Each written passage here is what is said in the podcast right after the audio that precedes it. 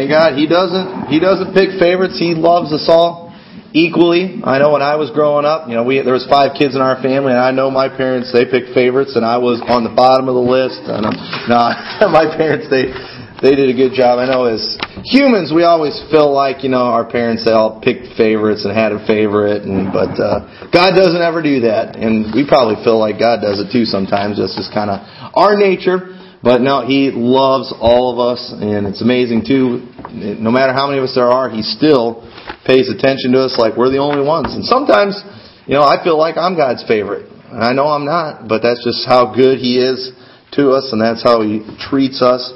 And thank God for that.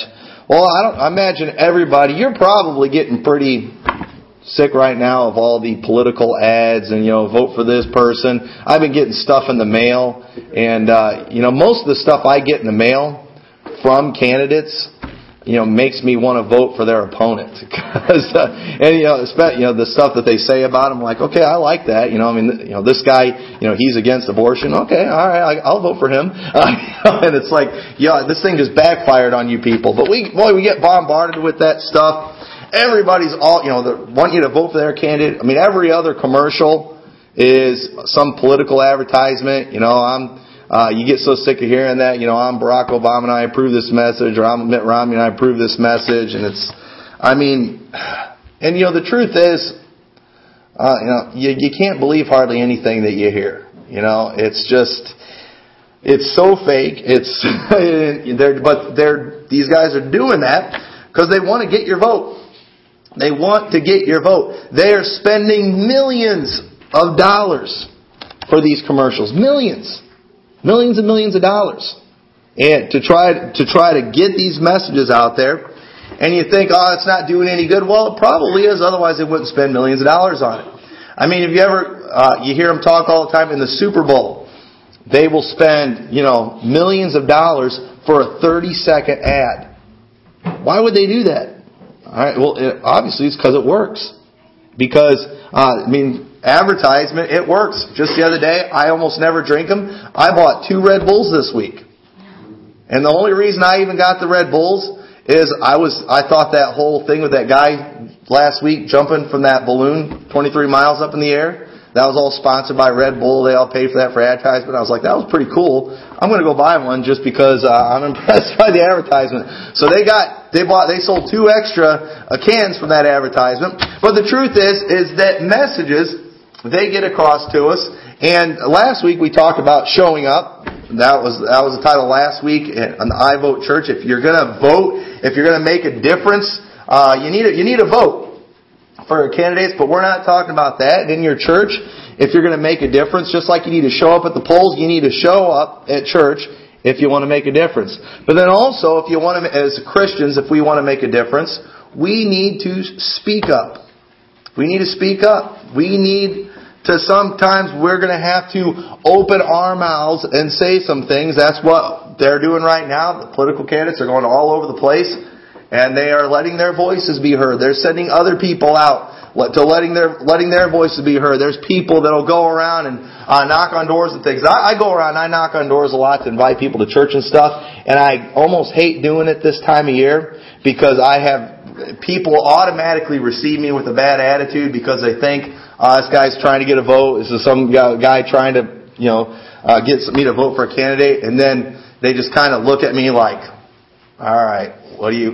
Who are you here for? And then I tell them from church, and then they're actually kind of relieved. So it can actually work to my advantage because uh, the rest of the year they're all thinking, "Oh, it's another Jehovah's Witness." But uh, this time of year, they're thinking I'm uh, trying to get me get them to vote for somebody.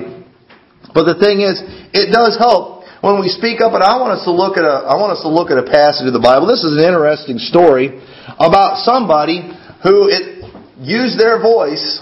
And really, it influenced an entire town when they spoke up. And the person that did this, it's a, is a very interesting person that we would not expect God to use. But He was used in a great way.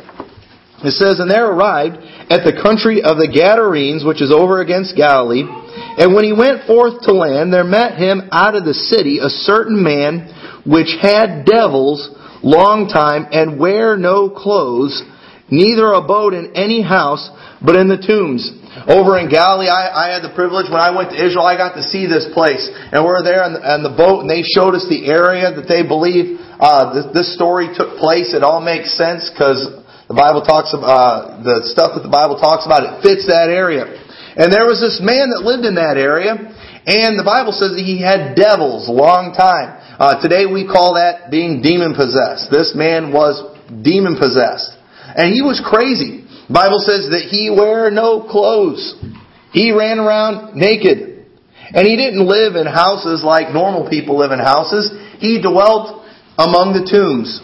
The tombs uh, in those days, they were caves. And if you look at that area, there's all kinds of caves that you can see. And people would go and they would put dead bodies and things in there. They would lay their loved ones in there. And this guy lived around that. I mean, what would you all think about a crazy guy that lived in the cemetery?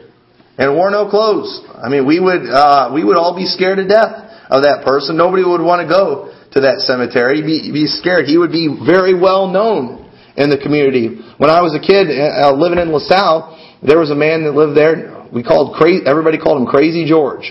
Nobody really knew much about him except his name was George, and this guy was crazy. He would walk around town. He would usually have his socks pulled up above his pants, almost up to his knees. Uh, he would wear his hat upside down. I remember one time I saw him walking down the street, and he was a real old fella, and he had a he had a teacup sitting on a plate on his head, and he was holding another one, and he's walking down the street like that. Why, I have no idea. He was just crazy. We called him Crazy George. And I remember I, I was take I was, when I was a kid, I was taking guitar lessons, and I went to go into the place, and he's out there walking, and he saw me, and he starts singing and pretending he's playing the guitar. It kind of freaked me out, and uh, he he was he was weird, and everybody in town knew him. He was he was very well known. This guy, I guarantee you, everybody in town knew who he was, because this guy did some crazy things, but I, he never did anything like this guy did. Not only did he live in the tombs and not wear any clothes, but it also says um, uh, in another account of the Bible, it said, talking about how he would cut himself with stones. And it says in verse twenty-eight, it says, when he saw Jesus, he cried out and fell down before him, and with a loud voice said, "What have I to do with thee, Jesus, thou Son of God Most High? I beseech thee, torment me not." For he had commanded the unclean spirit to come out of the man, for oftentimes it had caught him, and he was kept bound with chains and in fetters, and he brake the bands and was driven of the devil into the wilderness. The folks in the town, they thought, we got to get this guy under control. They tried to throw him in the loony bin. They tried to uh, chain him up. But this guy, he would break the chains. And then he'd just go take off running in the wilderness. And finally they said, forget this guy. We're going to leave him alone. There's nothing we can do. The Bible in another gospel said, no man could tame him. This guy could not be tamed, but Jesus comes along and he tells these unclean spirits to come out of him. And those unclean spirits, they knew exactly who Jesus was. And they said, you know, they, they knew the power that he had, and they asked Jesus uh, not to torment him. And they asked if they could be cast into this herd of swine. And Jesus allowed them to be cast in that herd of swine. And those pigs, when they got demon possessed, they went crazy. They took off running and they ran off off a cliff. And fell into the water, and they all drowned. And this man is now, the devils are now out of this man. And in verse thirty-four, uh, it says, and when they that fed them, talking about the swine, saw what was done, they fled and went and told it in the city and in the country. This kind of scared the people. They went and they told the people in town about what had happened. In verse thirty-five, then they went out to see what was done, and came to Jesus, and found the man out of whom the devils were departed, sitting at the feet of Jesus, clothed and in his right mind, and they were afraid. When this guy met Christ, it completely changed him. Before, they couldn't even they couldn't control this guy, not even with chains. Now he's sitting at the feet of Jesus. He's listening to Christ. He's clothed. All right, you know, he normal people wear clothes, and he's in his right mind. And the people, they saw this, and they were afraid. In verse thirty-six, they also which saw it told them by what means they uh, he that was possessed of the devils was healed. Then the whole multitude, when we talk about multitudes, we're talking thousands, of the country of the Gadarenes round about besought him to depart from them, for they were taken with great fear, and went up into the ship, and returned back again. They said, We want, we got to get him out of here. They were scared of Jesus, and they told him to leave. In verse thirty-eight, now the man out of whom the devils were departed besought him that he might be with him. But Jesus sent him away, saying, return to thine own house, and show how great things God hath done unto thee. And he went his way, and published throughout the whole city how great things Jesus had done unto him. This, this man, he wants to follow Jesus. He wants to be one of His disciples. And Jesus told him, He said, no, I want you to go back to your town. I want you to go and tell people what I did for you. They were scared of Jesus, but they said, listen, Jesus knew they're going to listen to you. Go back and tell them what I have done. And it says in verse forty, and it came to pass that when Jesus was returned, the next time Jesus came by back to that place, so the next time he was returned, the people gladly received him, for they were all waiting for him. Look at the change that took place. First, the multitude is driving Jesus out of there, and now, after just a short time of this man speaking up about Christ, about this man telling uh, telling these people what Jesus had done for him, now the multitude is back waiting for Jesus. Receiving him gladly. I don't know what happened, but the first time they tell him, get on that boat and get out of here. And he le- and he leaves. The next time, I don't know, maybe they see the boat coming back and the word spreads and everybody comes gathering around there. They wanted to hear from Jesus. When Jesus showed up, He did all kinds of miracles with these folks. There were many that were saved. Jairus' daughter was raised from the dead. Um... There was a woman with the woman with the issue of blood for twelve years. Jesus healed her. There was another one that Jesus had raised from the dead. All these miracles take place after Jesus comes back because the people received Him. And really, what was the difference? What made these people change their minds? What made people run Jesus out of town one day and only a few days later, they're gladly receiving Him? The difference was somebody spoke up. Somebody told them this crazy man that nobody, that everybody had given up on. This crazy man, after he got saved and came to Christ, all he did was went and told people what Jesus did for him, and the people listened.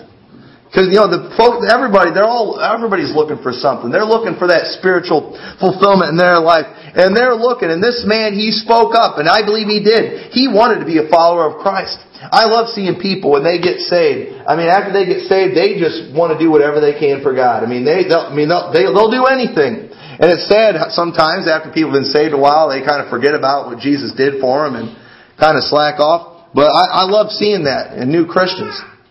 And you know, we don't ever have to be that way. We should always be like this man was. And boy, he was sincere.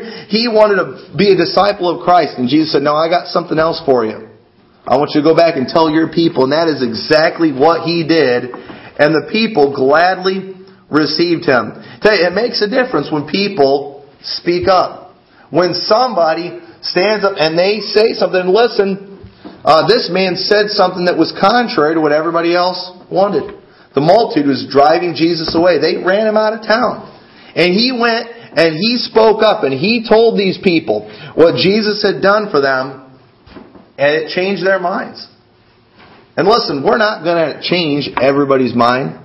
We're not going to be able to get the entire world to listen to us. But one thing that we need to do as Christians, one thing we need to do as a church, we need to, there's some things that we need to speak up about if we want to make a difference. Just us hoping that things are going to get better in this country is not going to help. We need to actually go and speak up. And one thing that we need to speak up about, just a few things, is we need to speak up against sin and for righteousness. Titus chapter two, if you want to turn over there. Titus chapter two. Now listen, I'm not saying, I'm not telling you that we're, I'm not getting ready to go lead a protest right now. We're not going to go hold a bunch of signs and, uh, you know, stand, stand outside of places that we don't like and protest them. I'm not talking about that. I don't really see anywhere in the Bible Uh, where they used that method. But there are some things that we need to speak up about. I'm not talking about being a jerk and being ignorant and not minding your own business. Listen, I'm not going to go walking into somebody's house and you know telling them they need to get rid of certain movies or they need to stop. I'm, I'm not going to do that. I'm not talking about sticking your nose in other people's business. But I want you to look at what Titus chapter two says, says, but the things which uh, which be, uh, but speak thou, the things which become sound doctrine. Now, I'm not going to take time to read the whole thing, but he goes through and he lists off a bunch of things. He said, I want you to speak these things that become that sound doctrine. A lot of these things, people aren't going to like being told that. They're not going to like to hear that. And once again, he's talking about in the church. Okay, in the church, we are going to speak against sin.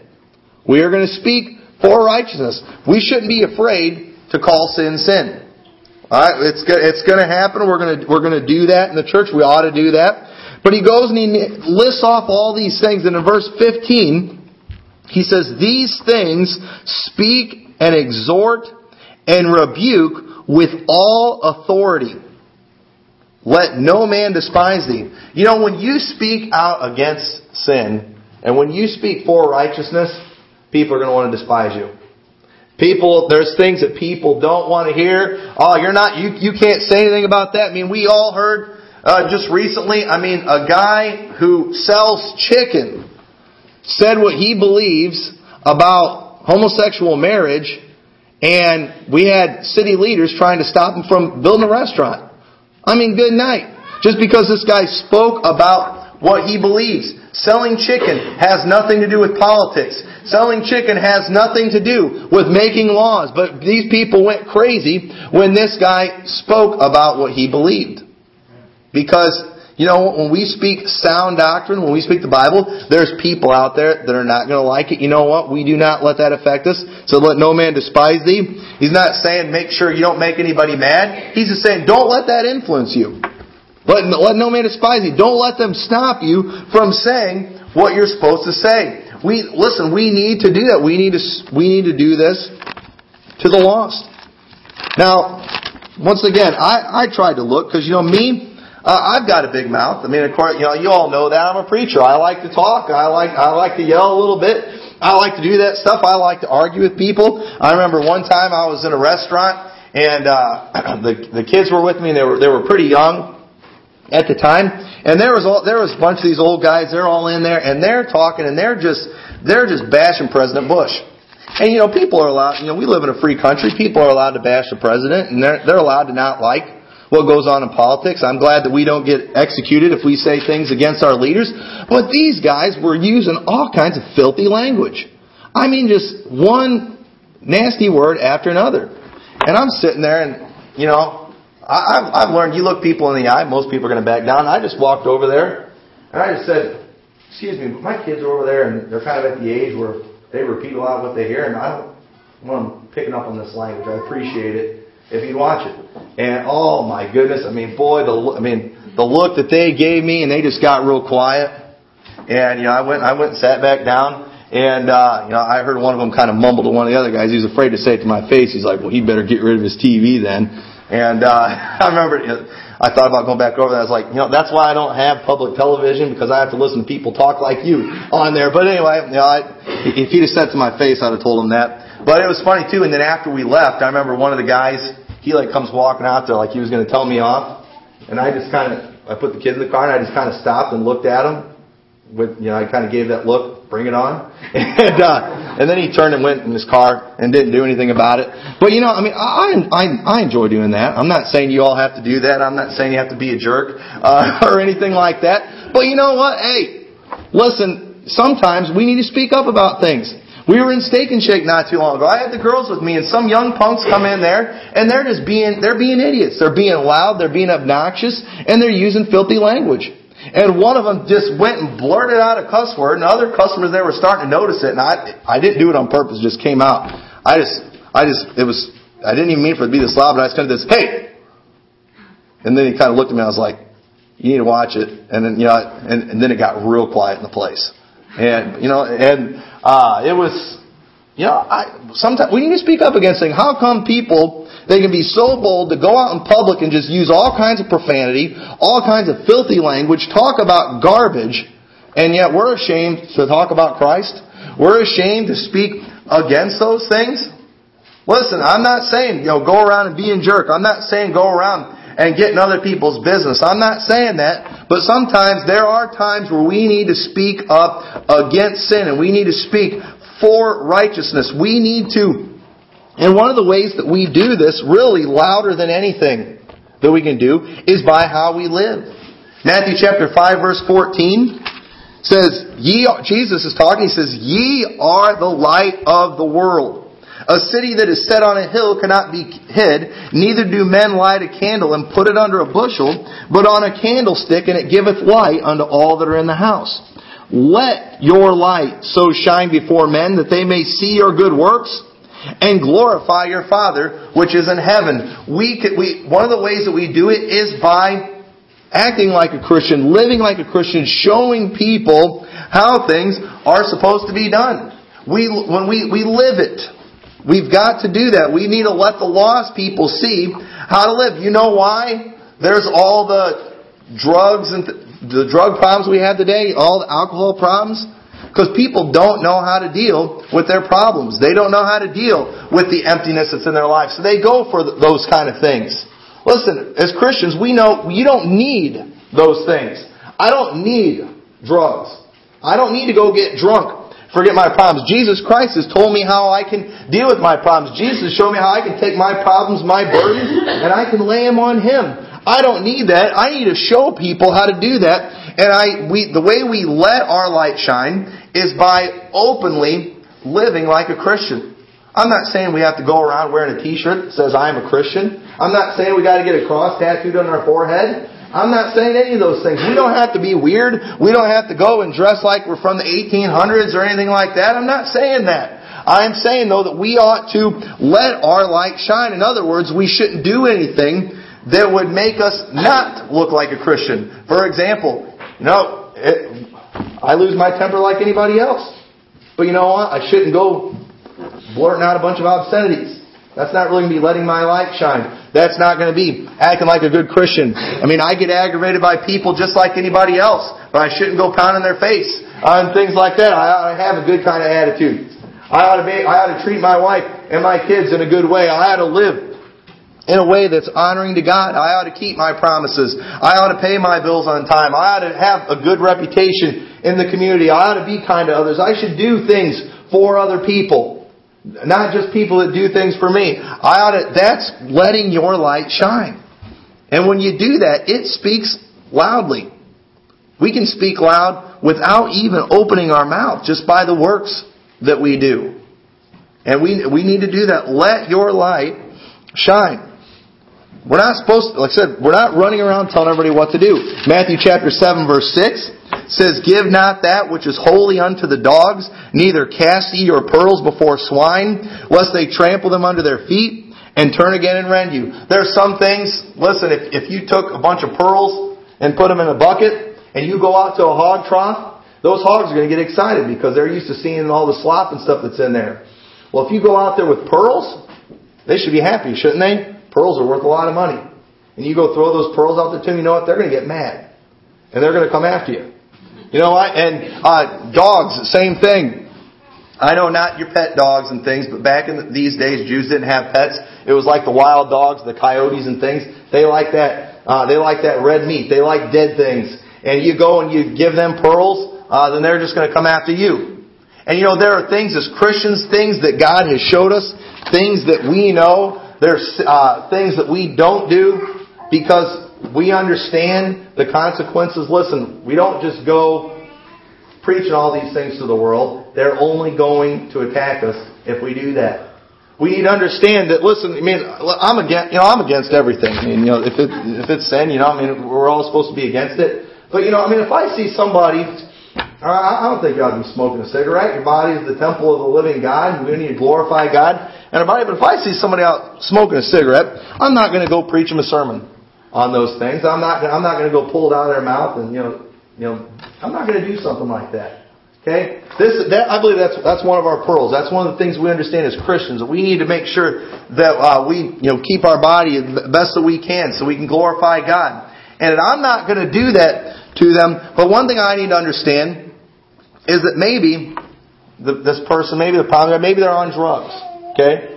Alright? Now, I, I saw some the other day. They were doing drugs in a parking lot. And except me, you know, I, I'm not I'm not real shy. And I don't think they heard me. I, I didn't do it loud enough, mostly because my wife was telling me to be quiet. But I cl- kind of rolled down my window and I'm like, like they're doing drugs. I'm calling the cops. And then I went and I put my phone up, up to my ear and, dro- and drove off. But I don't think they heard me. I was trying to scare them. But uh, yeah, I said I, I can be I can be kind of obnoxious sometimes. But yeah, my wife was pretty embarrassed. But anyway, uh, you know, the thing is, I don't need to go preach them a sermon about not doing drugs. What I what they need is they need the gospel.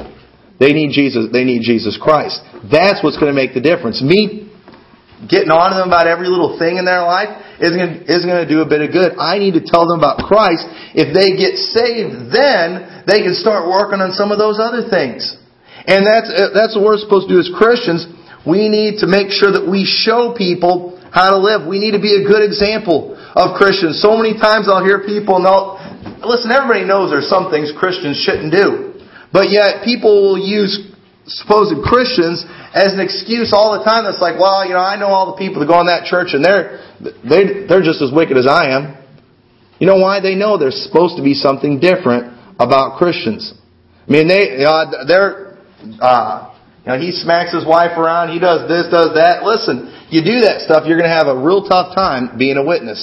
You're going to have a real tough time making a difference in that person's life. We've got to show them how to live.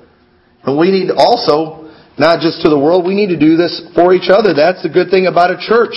Listen, there is not one person in this church that's perfect. There's not one person in this church that doesn't have some sin in their life. I said that I'm against everything. Uh, I'm against everything that's sin, but that doesn't mean that I don't have some sin in my own life. But as a church, one thing that we do around each other is we can come, we get together, and we encourage each other to not sin. We encourage each other to do right. Because we all have temptations. We all have shortcomings in life. We all have things that we're fighting. And you know what? Sometimes we need to, you need to hear somebody get up behind a pulpit and preach what the Bible has to say about it. You need to get around other people that uh, in the church, of other of God's children that can encourage you and say, hey, you know what? I used to struggle with that same thing.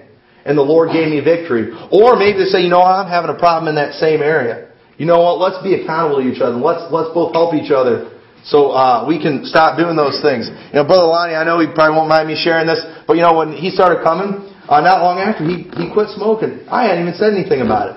And you know, and he was always, and I, when he was always telling me, hey, it's been, you know, one week or it's been two weeks. And you know, I kept asking him about it because I thought if he knows I'm going to be asking him, that's going to encourage him.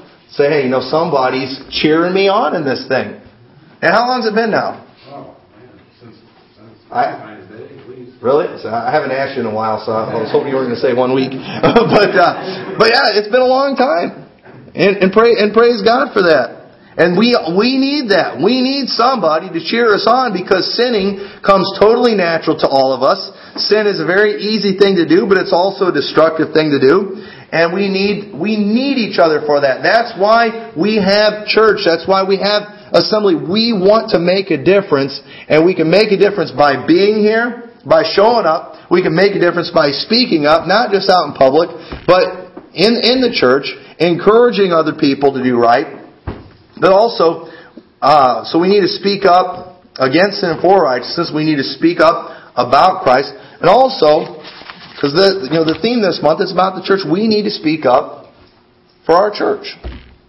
All right, you need to, we, we need to do it. Listen, uh, people are more likely to go visit a church where they know somebody. Alright? I mean, have you ever been, have you ever went to go visit a church before and you didn't know anybody there? Alright? It's, you're kind of nervous that first time. It's like, man, you know, I mean, I, you know, I visit other churches. I like going to other churches whenever I get the chance. But I usually like to, if we're traveling through an area, I go somewhere. First, it's, if I know somebody that goes there, hey, I know this person, they go to that church, let's go to that one. I'm going to go to the church where I know somebody. Now, how do I know that that person goes to that church? Well, they've obviously told me about that church.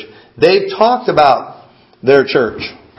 And that's what we need to do. People are more likely to come here if they know that you're here. Listen, most people, there's most people in this community, they don't know who I am. They're not going to come because of me. If they come, it will probably be because of one of you.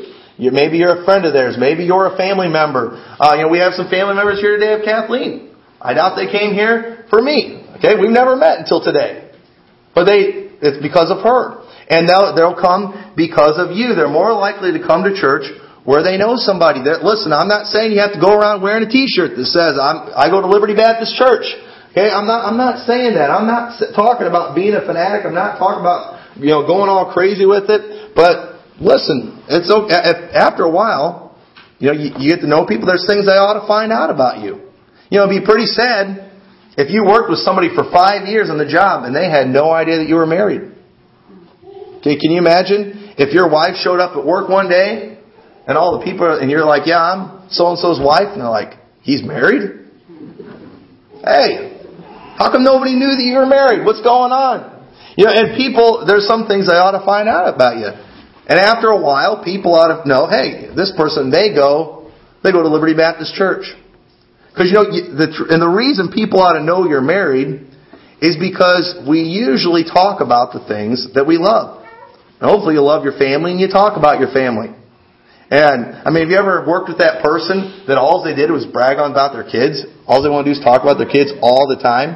And nobody else wants to hear about it. But they're always telling other people about their kids. You know what? They, they love them. They can't help but doing that. Grandparents, they do that. Hey, you want to see pictures of my grandkids? You know? No, but no. But that's how some people feel about it. I've already seen those pictures fourteen times. Hey, they're doing that because they love those grandkids. They're proud of those grandkids, and they're gonna, they're gonna, they want to show them off. And listen, there's nothing wrong with that. And listen, if you love your God, you're going to want to tell people about Him. If you love your church, it's going to come up. You're going to want to tell people about your church. People are also more likely to go to a church that they've been invited to. You know, sometimes, you know, people that maybe that have never gone to church, or maybe haven't been to church in a long time, or maybe they went to a really bad example of a church. A lot of times, I mean, they feel like they're not supposed to be there. I mean, it's could, and maybe you've been in this situation before. Have you ever went walking into a church and it's your first time there? Maybe you walk in a few minutes late and it's like everybody looks at you. And they don't look at you, and some people, they do that, and they look at you with this friendly smile, like, oh man, glad to have you here today, and that's okay. But sometimes I've been in places before, and they look at you like, what are you doing here? Maybe, you know, me, I usually show up places early, I'll be sitting there, and somebody comes up, and it's like, it's my seat. You ever that? We, we were at a wedding the other day, and I think I told you about it, and I'm sitting, I'm sitting there, and this guy comes up, and he's like, I need you to move. And I was like, okay, you know, it was spot. I guess he sits so you can operate the sound system. Thinking, okay, that's fine. Well, boy, there's a nice way to tell people about that. I can promise you I won't be here the next day. You know, but, uh, but I tell you, it's people, they get that some places. But they're more likely to go to church where somebody's invited them, because it's like, okay, at least I know that there's somebody in that church that wants me there. There's somebody in that church that will be looking for me, because they invited me. I will make somebody happy by going to that church. Listen, if you've been telling somebody about your church, if you've been talking about your church and trying to get them to come, they're going to know, hey, I'm going to, they're going to be happy when I show up. That's going to make people more likely to come than if they if they have to think, man, if I go in there, everybody's going to look at me, I might steal somebody's spot. They're they're not going to want to come. They're going to go to the place where they feel like they will be the most accepted. And that's going to be probably a place where they've been invited. There's been many people who have come to this church that came just because uh, they found a flyer on their door. That's what got them to come here the first time. Just, just that. It was an invitation that was enough to tell them, I will be accepted, I will be allowed in the doors of that church. And we need to do what we can. That's why we want to invite as many as we can. We don't know who's looking. There's a lot of churches here in town. I think I counted around sixty in the phone book one time. There's a lot. Some are preaching the gospel, some aren't. Some are preaching the gospel, but they're so dead, you wouldn't want to have a funeral there. And we need, listen, people, uh, you know, I'm, I'm just going to be honest, I would say a majority of churches today aren't doing what they should do. And chances are, if you just go through a phone book and you just put your finger on one, you're probably going to get the wrong one. We want, all right, we're, we want, we want them to come here. I'm not saying we're the only act in town, okay? But if this is your church, hopefully you want it to grow. You want to be and influence people. You're wanting them to, you want to get people to come here. And we need to do something to make ours stand out above the rest. And we're not going to do something crazy to stand out, but we're going to do things like the Bible talks about. And one of those is going and telling other people about it. Inviting them. We sang the song, you know, bring bring in the sheaves. We're in harvest time. This is a time of gathering. This is a good time of the year, too, to be trying to gather folks and bring them to Christ. And we need to be inviting people, telling them. Say, well, I've already invited them. Well, invite them again. Or somebody else invited them. Maybe if they got invited by several people. You know, after fifth or sixth person, it's like, you know what, maybe the Lord's trying to tell me something. People are always looking for signs these days. And a lot of times getting invited by two or three different people, sometimes that's all it takes to get them to come in. So we need to be we need to be telling people about our church. People are more they're most likely to go to the church that they hear people talking about. If they hear if they, they've heard the talk. They've heard, oh, man, I've heard about that church. I've heard I've heard that that's a good church. I've heard that, I've heard that that place is really friendly. I, I hear they're preaching the truth there. I hear people who uh, who go there and after they hear the gospel, their lives are being changed. I've heard, I've heard good things about that church. There's some churches that I've heard about that's like everything I've heard has been negative. And I don't even know if it's true or not. I'm, I'm thinking of one church that uh, I don't know if what what is being said is true. But, I mean, I've ta- there's been so many different people I've talked to and they bring up this church and some something bad that has supposedly happened. And the story's a little bit different from everybody here, and so I wonder if it's even true. But I know it's struggling because people are talking, but it's in a bad way. And listen, we got, that's why we got to be careful as a church that we have a good testimony. We don't want to have we, we want to make sure that we are honoring, glorifying God in the right way, and we want uh, and so that's why we want people talking. And one of the ways we can do that, we can start the conversation. We we can start the conversation. And we can do that by telling people about church. Tell people about our God. We've got to speak up. We can't just sit there and not do anything. I mean, listen, you can. When it comes to elections, the most important thing you can do is vote. The most important thing you can do is show up at the polls, as they always say. It's the most important thing you can do. It is huge. It is so important for you just being here. That's huge. But you know what? If you want to do a little more than that, okay, for example, if there's a, a candidate that you really want to win, there's a lot of people out there, they know their vote's the most important thing, but they want to do more than just vote. And then what they want to do is go and influence other people to vote for their candidate. And as a member, you being here uh, is huge, but you know what? There may be some here that'd like to do a little bit more. It's like, you know what? I'd like to get other people in here too. Well, I've got I've got some family members that, boy, they need they need to hear these messages. This would really help them. I, I've got some friends, boy, they need Christ so bad in their lives. They're they're at the end of their rope right now. They're about to give up. They need to hear the gospel message. I've got to get I've got to get them in here. I want to do more than just show up. I want to get other people here too. And if that's going to happen, you're going to have to speak up. You're going to have to say something. As Christians, we have a responsibility to to speak up to, to the world, to let them know, to be a to be a watchman, the Bible says, to sound the trumpet. We're supposed to be witnesses. A witness, it's like in uh, in a court uh, in a court case, they'll call up witnesses. I mean, imagine. Can you imagine? Let's say you hear next week, it's in the newspaper that Pastor Tommy McMurtry is accused of murder. He killed this individual over in another town at twelve o'clock Sunday morning.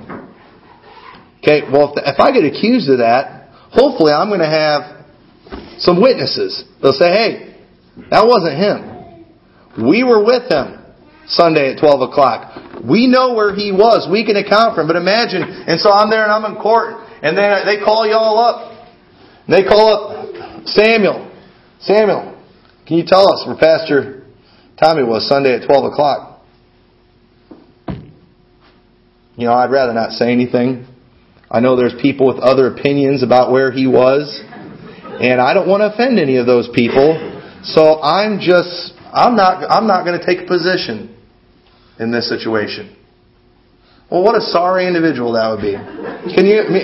Hey, you just going to let me go in jail when you know? And listen, we know the truth, and we have a responsibility to be a witness and tell other people about it, and to let them know that, hey, this is a this is a place that you can go, and a place where you can hear the gospel, and a place where you'll be accepted, and a place where you'll be loved, a place where you're going to learn about the one true God, the only one who can save your soul and can give you uh, that gift of salvation. We need to speak up and tell people about it. I'm not saying that you have to be like me and go, you know, causing trouble places. I, I and I don't do that most times, but I get in them. I get in an ornery mood every once in a while. But we ought to, we ought to speak up. We ought to let people know. And if if you'll do that, you can make a difference. You say, I can't. I can't make a difference. Listen, if God can use this crazy, naked guy who ran around in tombs cutting himself, I think He can use any of us in here. And He will. The difference between us and Him is this guy, he spoke up. And not every, and not everybody may listen to you, but maybe one will. Maybe one. And then maybe a hundred will listen to that person that you reach. Who knows? D L Moody, many of you probably heard of him before, a well-known preacher from back in the eighteen hundreds.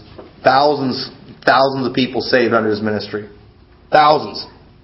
He was led to the Lord by a Sunday school teacher that nobody knows the name of. Nobody knows who they are. They were, he, was out witnessing, he witnessed to D L Moody. D L Moody got saved and made a huge difference. Maybe you can reach that person. Maybe, but you're not going to if you don't speak up. So let's stand together this morning with our heads bowed and eyes closed.